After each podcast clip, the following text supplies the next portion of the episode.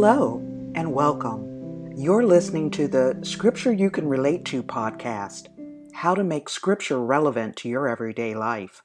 If this is your first time listening, then thanks for coming. The Scripture You Can Relate to podcast is produced every Friday by Pastor Ricky Shear.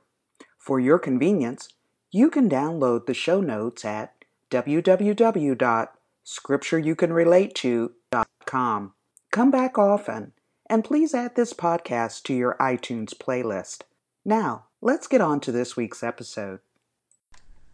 Everyone is familiar with the automated teller machines, also known as the ATM.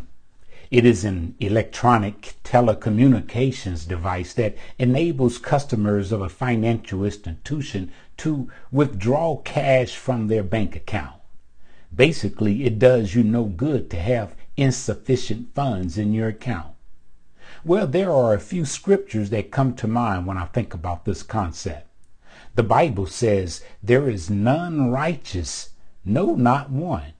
And after describing the rags women used to use during their menstrual cycle, Isaiah chapter 64 verse 6 says, At our best and all of our righteousness, we're nothing but as filthy rags. Yet Jesus said, Seek ye first the kingdom of God and all his righteousness, and all these things will be added to you. So, why would God have us to pursue something that is seemingly impossible to achieve?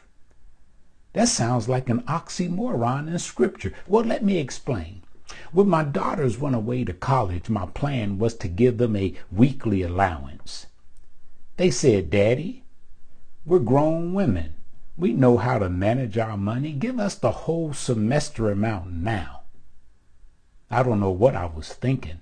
Perhaps I wasn't at all, but I gave them each a phone card and a debit card with the whole amount loaded onto their account. It was enough to last the entire semester, 15 weeks. Needless to say, for one daughter, it barely lasted 15 days. Now, knowing that they are probably listening to this podcast, let me also parenthetically say that today they both are doing great managing their money. But back to this issue. This one called me, one daughter called me at the office crying and claiming she needed money, that she didn't like cafeteria food, and that she wanted a new outfit for homecoming. When I hung up, I immediately called their mom and put my foot down and demanded that we do not send any of them another penny. Well, there is always one parent with compassion. No sooner than I hung up, the mom called my daughter and said, Go back to that ATM and have faith. Then, without leaving her office, the mom logged into her own account and imputed money, her righteousness, unto my daughter's bankrupt account. And without doing anything else, by faith, my daughter believed that her card would not be rejected. Even though she had made mistakes, she just believed by faith that her card would not be rejected.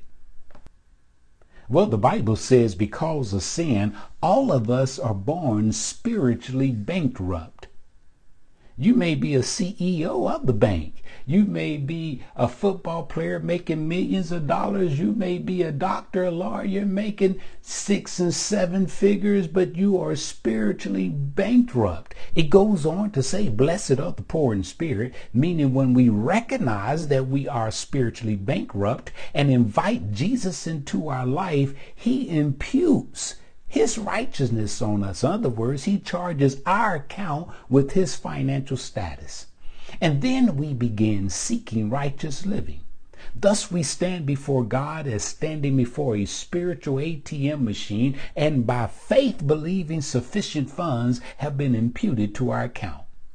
We believe this not because we've done good works and not because we go to church or have been baptized. None of that saves us. But by faith is this righteousness loaded to our account. It happens the second, the moment you believe the report that Jesus Christ paid the penalty of our sin by dying on a cross. He imputes his righteousness to whosoever believes. He marks our account as sufficient. And even better is the fact that it is not just for one semester, it is for eternity. Afterwards, we seek righteous living, which means to fill your thoughts with His desire and take on His character for your pattern of life. Well, that concludes this podcast. Our hope and prayer is that this podcast has been helpful to you and you will continue to reflect on it and begin to apply it to your life. For a transcript of this podcast and notes for a journal, visit www.scriptureyoucanrelate to.com. Thank you.